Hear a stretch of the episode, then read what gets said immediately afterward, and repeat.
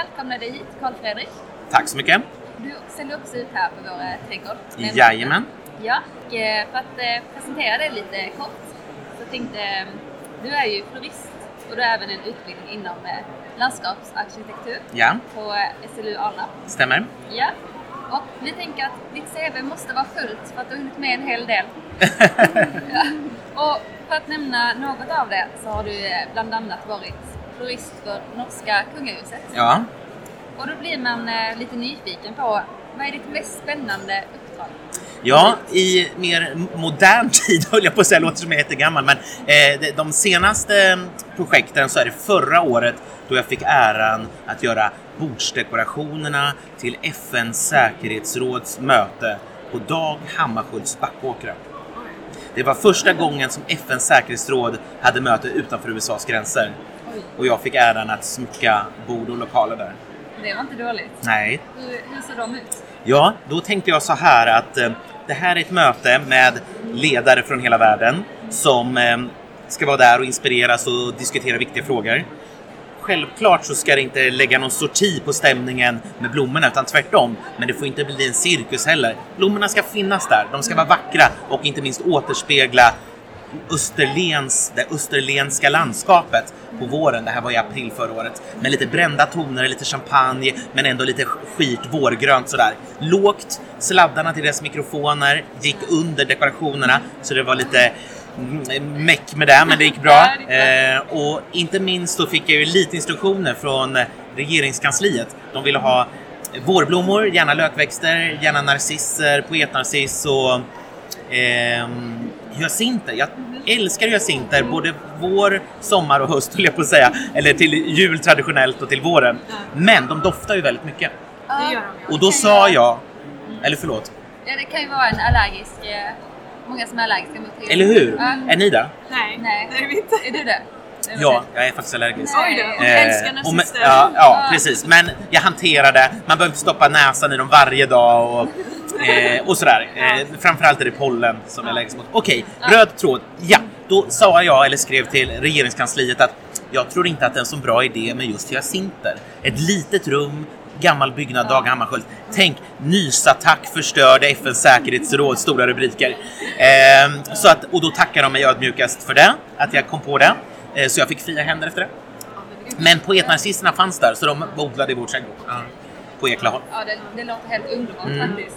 Ett litet tillägg så ska vi, innan vi går vidare från det här, utan det var att något jag inte hade räknat med, det var att eh, Säpovakter förstod att det skulle vara, men varje del av den här sju meter långa bordsdekorationen, det var sju meter lång bordsdekoration totalt, varje del skulle Säpo då bombsäkra, som det hette, i 20 minuter. Så totalt var det flera timmar som Själva- blommorna, ja de gick blommorna Ja, alltså? de tog alltså en dekoration, jag hade sammansatt den här sju meter långa utav flera mindre. Eh, varje sån dekoration tog de in i ett rum bredvid som de skulle röntga och gå igenom. Höll på jättelänge. Men gud, Ja. då måste man göra verkligen tåliga dekorationer för att de ska vara där och pilla lite. Ja, men pilla, jag sa sen, ni får ju vara jätteförsiktiga med Ja. dem liksom. Sen vill ju å andra sidan inte att de skulle tro att eh, jag hade samarbete med ryssen som hade satt in någonting. Ja, Nej, men Ja. det gick bra i alla fall. allt det var gick inga bomber i dem. Nej, det är ju Nej. verkligen inte någonting man tänker på att eh, ja, men herregud, den här kanske måste gå, gås igenom Säpo när man gör en blomsterdekoration. Alltså. Det, ja. Så det var i mer modern tid och ett, jag ska inte ha lika lång historia, jag lovar, men från Norgetiden. Det var när jag dekorerade Petter Stordalens privata hem för 10 000 norska kronor i veckan. Snittblommor för 10 000 norska kronor i veckan. Och eh, det var många roliga små historier och anekdoter vi kan ta vid ett annat tillfälle. Men du får gärna berätta någon, Ja, vad Stordalen är ju, jätte, han är ju speciell alltså. Ja, han är speciell. Ja. Och en, många gånger en idol, en entreprenör på Ja. många sätt och vis. Ja. Lite kontroversiell samtidigt.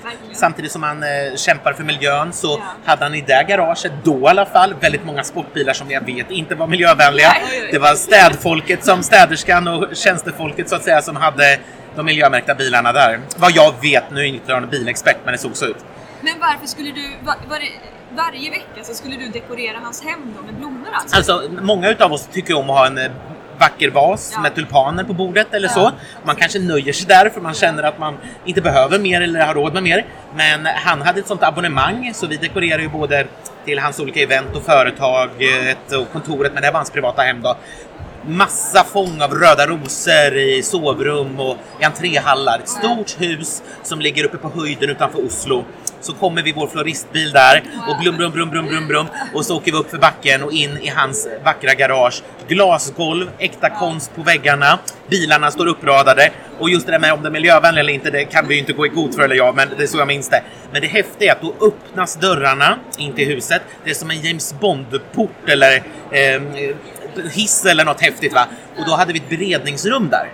Där vi stod och förberedde. Ja, ja. Men där fanns det även strykbräda, så städerskan var där och eh, det tvättades kläder och annat sådär. Men sen dekorerade vi hela hemmet med massa vackra blommor. Vilken var hans favoritblomma Ja, jag undrar också det.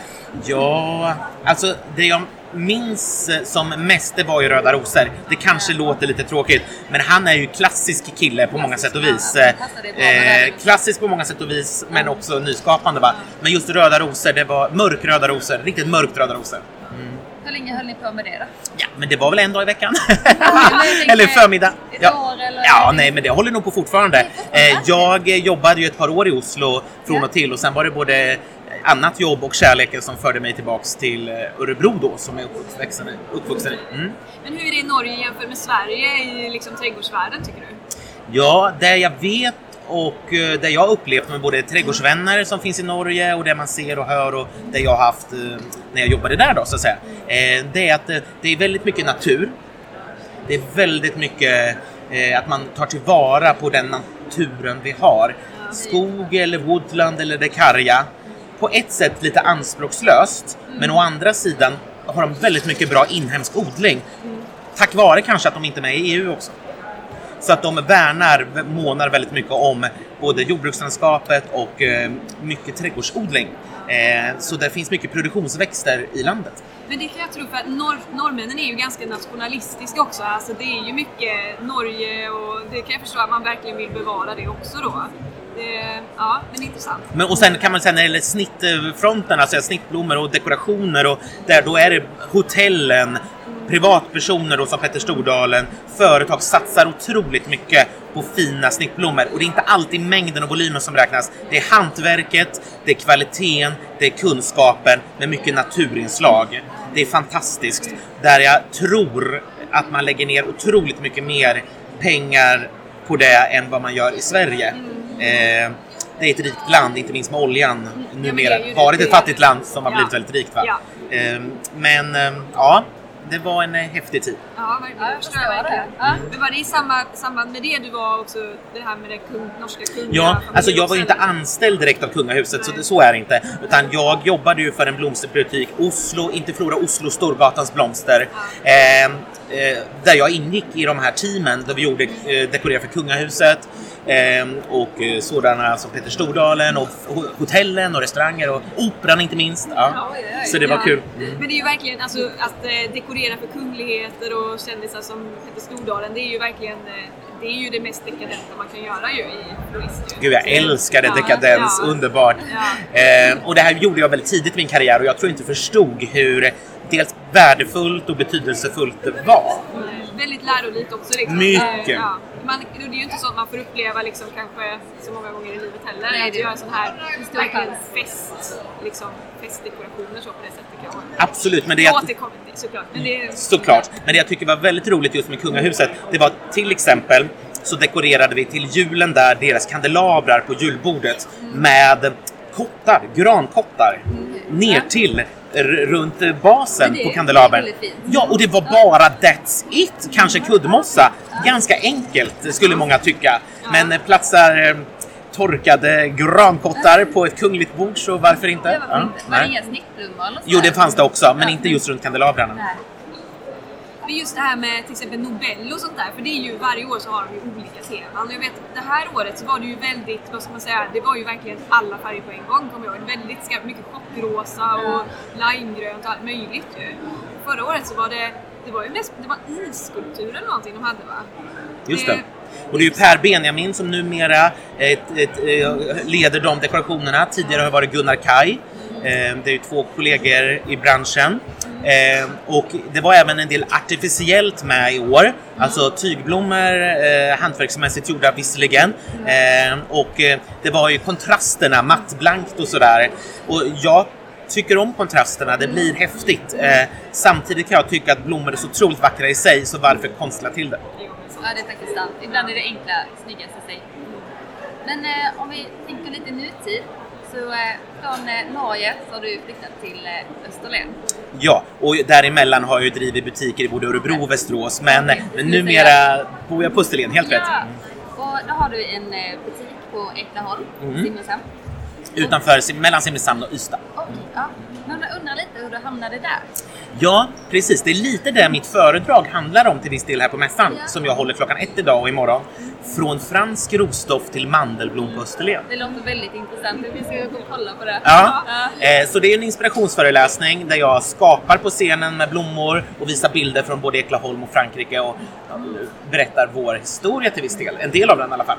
Men jo, jag började studera till landskapsarkitekt på Alnarp. Jag kände så här att jag hade gjort en karriär inom handel och varit butikschef i flera år och säljledare och eh, klättrat upp eh, till huvudkontor, eller till huvudkontor, i alla fall hamnat eh, ganska högt upp inom eh, den hierarkin. Men jag kände att nej, det var kanske inte där jag brann för. Jag saknade genuin och äkta och någonting som kommer inifrån mig. Och jag kände att nej, jag flyttar ner till Skåne, Malmö och börjar studera på Alnarp. Det har varit en dröm länge. Vad tyckte du om SLU då? Jag tycker jättebra om SLU. Eh, Jag har inte slutfört min utbildning där, jag har en del kurser kvar. Så vi, för det kom ju som sagt ett litet projekt emellan, vårt Eklaholmsprojekt. Ja, Eh, Men jag, jag tycker SLU och Alnarp, både som plats och lärosäte, är fantastiskt. Ganska, väldigt osvenskt på ett härligt sätt. Ja, men det ja. Det är lite, man kan väl säga att det är ett litet England där. Eller hur? Ja, det är väldigt- det är som att vara i en engelsk slottspark, jag bara älskar det. Ja. Det är lite lyxigt att Ja. plugga där faktiskt. Vi har också själva Ja. läst. Ja. Ja, vad tyckte ni då? Eller ni trivdes såklart? Jag Ja, jag trivdes också Ja. jättebra. Det är som sagt, det är, men det är en liten skyddad verkstad där kan man säga också. Ibland för skyddat tror jag. Ja, jag tror också det. In, inte så verklighetsförankrat alltid. Nej, det kan jag också hålla med om. För att eh, när man väl kommer ut så upptäcker man att det är verkligen inte liksom att man kan sitta här och måla och göra fina liksom, skisser till trädgårdar och sådär. Utan det är, det är liksom... Det kan man när man får de projekten, men det är Ja, lång väg dit. Det är väldigt lång Mm. väg är det. Men det, det tror jag inte heller riktigt de kanske är så, kanske, så noga med att ber- berätta kanske på Nej. utbildningen ibland. Att det, ja, det är mycket hårslit. Speciellt när vi, vi har ju gått design-delen och den. Det är ju, det är ju, det är ju en- något helt annat än odling ju. Ja, men det är det verkligen. Det är det. Ja. Ja, men det är en helt annan sak i verkligheten än i går och pluggar. Det är det ju. Helt rätt. Det jag tyckte också inom landskapsarkitektutbildningen att, eh, att växterna fick inte en tillräckligt stor bit. Nej, där är det inte Nej, mycket här. alls. För det, det hör man ju Ja. många som byter från landskapsarkitektur till till exempel trädgårdsingenjör för att de vill ha växterna också. Ja. Och det är kanske det jag är inne på i framtiden. Att, eh, att det kompletteras så att jag kan ta en trädgårdsingenjörsexamen, eh, design eller börja om där någon gång. Men det har jag inte tid med nu för nu driver vi en stor gård och med butik och galleri och eh, inte minst trädgårdsbutik och blomsterbutik och stor inredningsbutik med mycket antikt och vintage. Ja. Vi har varit runt lite i din monter och kollat lite på dina produkter och dina växter och det är ju väldigt härlig stil måste jag säga. Tack! Och man undrar ju lite också hur, eh, hur får du din inspiration till eh, att ta in eh, alla dina produkter och sådär och dina inköp? Jag kan inspireras av något sånt som jag ser här i er monter, er tapet till exempel. Man ins- inspireras av mönster. Man, mycket från modeindustrin, designer där. Det kommer oftast igen i inredningen och eh, eh, trädgård ett par år senare. Men det måste inte vara så att man måste följa trender, för jag skulle säga att vi kanske till och med är med och skapar trender. Eh, och det kanske är, det kanske inte var det mest ödmjuka att säga, men jag märker ju det att eh, en del utav det vi gör eh, anammas ju hos många andra också och då blir jag stolt. Ja, det. Eh, blir- för det är väldigt roligt. Det är det bästa smickret ju. Eller hur? Ja, det är efter här, Ja. Herman. Och sen är det väl ingen hemlighet att vi inspireras mycket av Sydeuropa, Frankrike, Italien, våra många resor runt om i världen. Eh, samtidigt som jag tycker att det är kontrasterna i livet och i trädgården som gör det intressant. Ehm, och då är det ju det här, just det som jag nämnde tidigare, fransk rosdoft, pompöst, lite dekadent eh, och en enkel mörk kvist som blommar i renaste vitt, mandelblommen. Alltså det är underbart. Ja, det är Man vill inte vara utan något av det. Nej. Absolut. Eh, men alltså, för jag tänker så här, när man eh, tänker fest i Sverige utomhus, det, det är ju väldigt oberäkneligt. Vädret tänker jag då Ja. framförallt. Eh, Alltså hur, hur tycker du man ska tänka när man designar sin trädgård för att kunna vistas i den så mycket som möjligt? Och liksom, alltså, ha festliga sammankomster där? Eh, en flexibilitet, en närhet till eh, kök eller vatten. Är det så att man eh, grillar eller dukar man upp en enkel antipasti eller mycket charkuterier och så. Det kan ju faktiskt räcka med lite gott bröd, lite ost, charkuterier och en flaska vin eller alkoholfritt alternativ. Gärna bubbel. eller både bubbel och rödvin. ja, ursäkta. jo, eh, och då behövs det, man gör, anpassa också trädgården efter dina behov. Vad vill du? Är det barnfamiljer som grillar korv och äter mycket bullar? Är det ett eh, par som kanske inte bjuder in så många eller är mer ensamma? Eller är du helt själv eller är det stora cocktailparty? Fundera först på på de bitarna. Men det kan ju också hända att, som på Ekelholm skulle jag säga att allt det där jag nämnde nu, det ryms hos oss. Och vi har ingen välplanerad trädgård. Vi har grunden, vi har delar av en gammal trädgård från 1900-talets början skulle jag säga och rä- trädrader från 1800-talet som vi nu också återskapar med genuina franska grindar och, och murar i österlensk stil. Så. Eh, och jag drömmer om att få skapa vår privata trädgård på framsidan. I lite engelsk stil med mycket rosor, men ändå lite vilt med stockrosor, julrosor, klematis som klänger och klättrar och mycket det här. Va? Eh, men ganska lättskött eftersom jag jobbar så mycket på sommaren. Eh, mycket hortensia vill jag ha och murgrönsväggar och ja, ni hör. Eh, men återgå till då, eh, gärna någon form av hårdgjord yta, gärna i natursten. Natursten är underskattat. Gjuten betong eller natursten, det är det jag väljer först. Eh, ett schysst bord som kan stå ute året runt. Eh, eller gärna stora delar av året. Vill man ha ett mosaikbord, hitta en lösning, rulla in det i garaget. Stora gamla träbord med någon stenskiva håller ganska länge om det inte är stillastående vatten just där. Va? Eh, något snyggt i alla fall. Och sen kan du jobba med olika mi- smidestolar där och ta sätta ut kuddar och plädar när du väl är där. Så jobba med naturmaterial skulle jag säga. Eh, rama in det här snyggt. Eh, är det grönt med buxbomplot och funkia eller är det lummigt eh, av annat slag eller blommighet beroende på vilket läge det är. Mycket krukor skulle jag säga generellt. Ja, lite här med klimatets förändring som är på gång nu.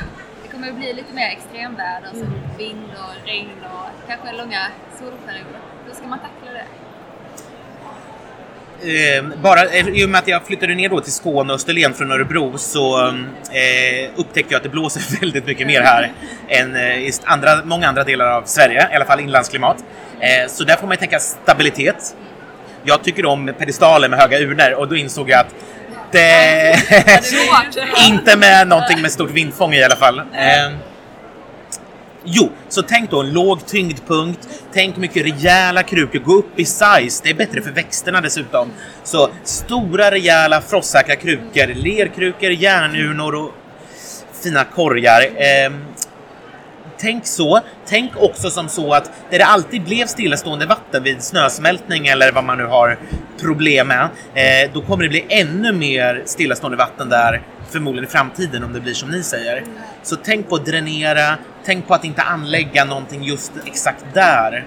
Förebygg! Lägg ner tid och kraft och pengar både i en gammal trädgård genom att förebygga eller gärna en ny. Många glömmer budgeten för trädgården när man bygger nytt. Det är sant. Det, det, så, det ser man ju ofta. Att allting går till huset och sen så står trädgården där.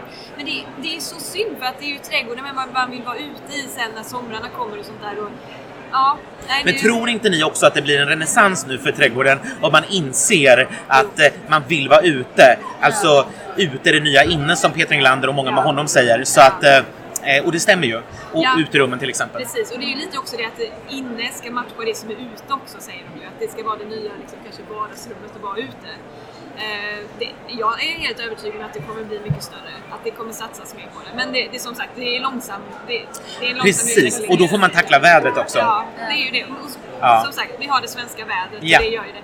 Men alltså man tänker ju också, det är mycket regn och sånt där. Ja, ska man tänka tak? Det bara- Absolut, Ja. definitivt. Ja. Gärna klä in ett eh, plexiglastak eller någonting med bastmattor eller någonting så att man kamouflerar det. Jag tycker inte om plast i trädgården. Nej. Gärna glas och eh, gjutjärnsprofiler och så, absolut. Men vill man få in en liten medelklasskänsla som vi jobbar en hel del med ute på Österlen så eh, klä in saker i, i bambubast. Eh, det går jättebra. Och har man redan då ett uterum eh, som har eh, med tak eh, och man tycker att det där kanske inte är det roligaste, då får man ju stagea det. Ja, Ja, så sant. det är sant. Okej, men ska vi gå vidare här. Eh, vilka växter hade du valt för den optimali, optimala somriga festkänslan?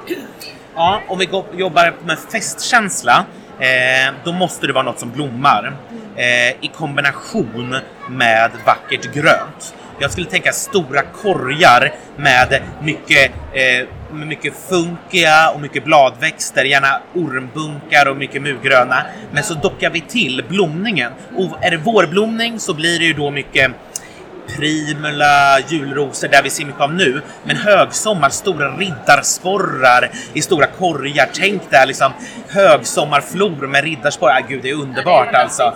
det Ehm, och hellre satsa på ett par, tre rejäla nära festen och sen plocka in småblommor på borden som du plockar i naturen. Eller grönt och så köper du snittblommor och sätter ut. Den kombinationen, då blir det en wow-känsla istället för att det blir någon där och någon där. Samla och maxa så får du wowet. Ja, mer blommor ger ju mer effekt också. Så att det, det är helt rätt. Eh, sen, vad, vad, dukning, det är ju också någonting, alltså när man till exempel har fest så har man så himla mycket att göra, det är massa med mat, pizza och allting. Och då glömmer man också dukningen lätt. Det är, i vissa fall i alla fall, Ja. svårt att hinna med kanske också. Eh, men om man vill ha en riktigt fin dukning, fast kanske till en mindre budget, så här liksom, en budgetdukning helt enkelt. Eh, hur, hade du, hur hade du gjort? Och hade du, har du några smarta tips? Jag hade samlat små glasflaskor. Vi har sett det här, men det är fortfarande snyggt. Jag hade samlat små glasflaskor och burkar. eh, syltburkar och annat. Gamla flaskor jag köper på loppis. Jag hade samlat mycket material ifrån naturen. Eh, gren, inte bara lägga murgrönsrankor, det är vi ganska trötta på. Eh, inget fel på murgröna, absolut inte, men tänk lite, eh, lite out of the box liksom. Eh, beroende på årstid, är det höst, säd av olika slag, lin, plocka in, fråga gärna bonden såklart. Eh, men eh, gå in i grannens trädgård, fråga gärna grannen. Eh, driv grenar lågt alltså, kan ha några grenar som sticker lite upp i höjden va? men emellan måste man få se varandra. Det är det viktiga och så jobbar vi lågt. Återanvänd material alltså. Eh, och där ganska enkelt. Eh, vill du ha en liksom försommarflor då får du blanda lite grann. Så du blandar pastelltoner med det här gröna. Det behöver inte vara svårare än så. Eh, med ganska låg budget kan du gå och köpa prärieklockor i bunt eh, i blomsterbutiken och dela ner dem. Gärna dubbelblommande, de håller jättelänge, ser ut som små rosor. Knopparna, alltså det är helt fantastiskt. Så leta i naturen, eller grannens trädgård eller din egen. Eh, prärieklocka. Ja. Och my- mycket annat, men det var några konkreta. Ja, men det, ja, men det är jättehärligt. Ja. Det lite svävande också. Eh, alltså jag tänker så här att eh, det här, om du har någon gren eller något lite mättat mot de här ganska skira knopparna, då får du en svävande känsla. Sätt gärna in adiantum och primosus och sånt som gör att det blir skirt, eh, lite lager på lager känsla. Ja. Eh, och vilka, finns det mer blommor du tycker är riktigt festliga? Alltså vad passar jättebra? Pioner, Pioner, rosor, ehm, mm, pompösa blommor, drottningblommor av olika slag. Men du har ju också Ja, men jag tycker luktärtor till exempel är en jättelyxig blomma. Den är ju så enkel på ett sätt när man odlar den själv och lyckas med den. För man får så mycket och ju mer ju mer man plockar så att säga. Eh, men luktärtor som dansar eller pompösa, härliga, svulstiga pioner och rosor. Ja, ja, ja. Jag är lite nyfiken på när du binder buketter eller sätter ihop kreationer, dekorationer. Hur tänker du när du sätter ihop dem? Vi hade nämligen en intervju med en annan, eh, Sofie från Turista. ja. Och hennes tänk var ju att hon satte ihop det som, så som det växer naturen vill hon återspegla i sina dekorationer och buketter. Har du någon sån där grundtanke när du sätter ihop dina Alltså, det är ju väldigt härligt. Det är ju, när jag är inne på där är ju en vegetativ känsla och den tycker jag jättemycket om. Men jag tycker ändå som så att eh, det är någonting vi skapar. Det är ett konstverk för stunden. Blommorna är så vackra i sig, så absolut. Eh, de får stå för, de är som konstverk i sig. Men jag tycker om ton i ton med kanske någon kontrast, men gärna ton i ton. Det ska vara vilsamt. Det ska vara lite intressant.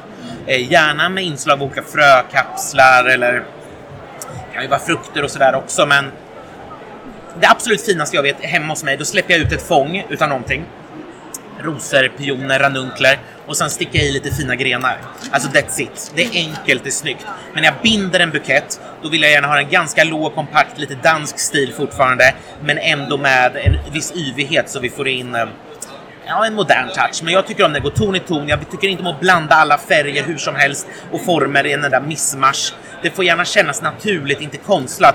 Gerber och germini är en blomma jag har lite svårt för, för den känns inte naturligt odlad för mig. Den har ingen naturlig form. Den känns som en ritad blomma på ett felaktigt sätt om ni förstår. Eh, jag vill gärna plocka in eh, eh, mycket vegetativt, mycket naturkänsla också, absolut.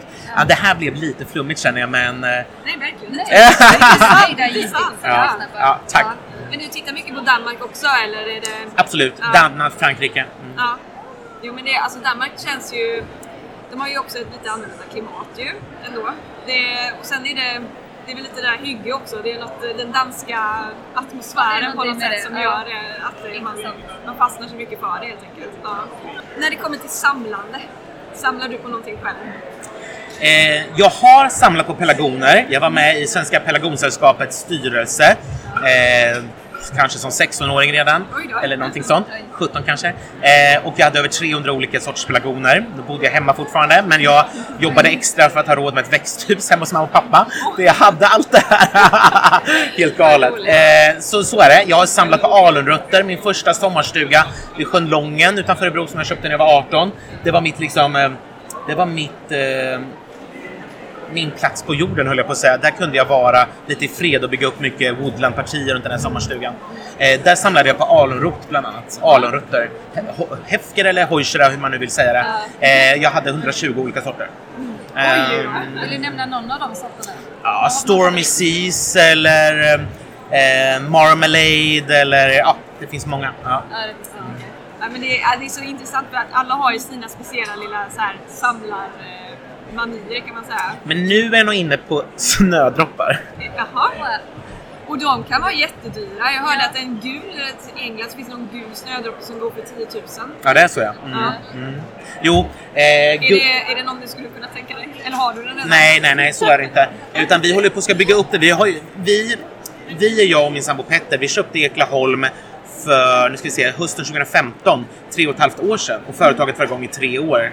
Eh, som jag startade som mitt sommarjobb kan man säga, när vi samtidigt som jag pluggar på Alnarp. Eh, som har blivit väldigt stort nu då. Men så därför har vi inte riktigt hunnit med den privata trädgården fullt ut. Vi har gjort en grund kan man säga med fina gamla gjutjärnsstaket och eh, murar och grindar och portar och eh, på något sätt satte ramen för det hela. Men nu vill jag gärna skapa som vi hörde tidigare med rosor och annat härligt. Men där tycker jag att de tidiga vårväxterna, lökväxterna, är väldigt viktiga verkligen. och snödropparna där. Så där vill jag bygga upp en snödroppssamling. Jag har ett antal sorter nu. Eh, och Gunnel Karlsson som vi känner till från Gröna Rum och God kväll och så.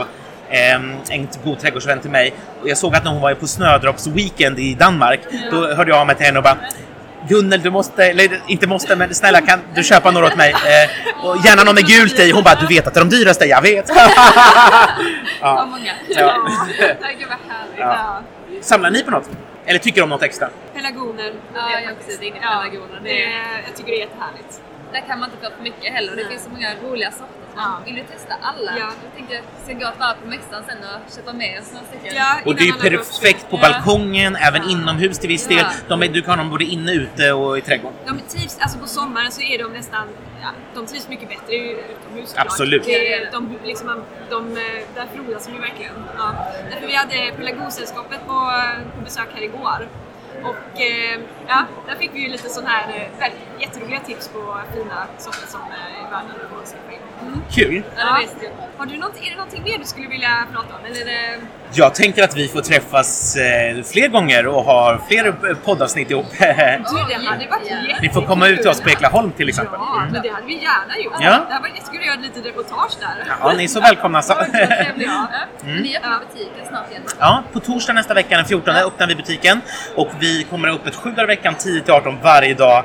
Eh, hela säsongen, alltså ända över, till, över jul och nyår och trettonhelgen också. Så jag vet vad jag ska göra. Ja, ja, det var det. Men sen är det ju mycket mässor och föreläsningar och projekt och jag åker hem till kunder och jag en trädgårdsresa till England också Nej gud i eh, juni där eh, mellan...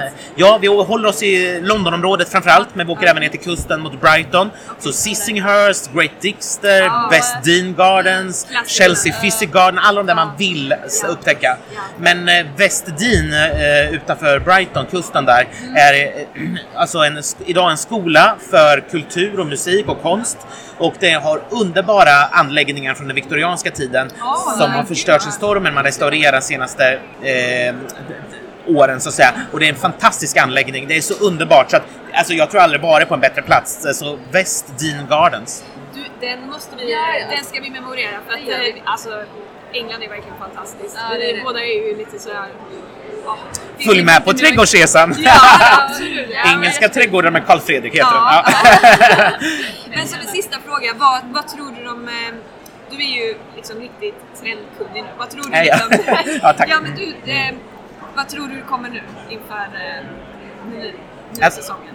Den här säsongen, ja. Det, jag skulle nog säga kanske att vi till och med blickar fram redan för 2020 då, men det som fortsätter nu under säsongen 2019, mycket krukväxter inomhus och utomhus i att odla i kruka. Terrasser, balkonger, liknande. Det är lättare att hålla saker och ting i liv i kruka och vattna där istället för att vattna i stora rabatter om vi får sådana här problem med torkan till exempel. Ehm, grönt, lummigt. Vi blickar än mer mot både England, Frankrike och Danmark. Sverige är på väg att bli ett trädgårdsland. Vi, att gå från någon slags jordbruksland där det är lite fel att köpa dyra fina växter till sig själv till att våga samla och vara stolt över det. det vi ser här nu en början, en reform inom trädgårdssverige skulle jag säga. Ehm, nö, det nördiga är inne. Så det här med att samla på pelargoner eh, som ni är inne på, det är Ja. trendigt, ja. Härligt att höra alltså. Jättekul! Mm. Men eh, vi får väl tacka för den här intervjun då. Tack. Jättekul! Så kul att du Ja, ja. Tack så mycket.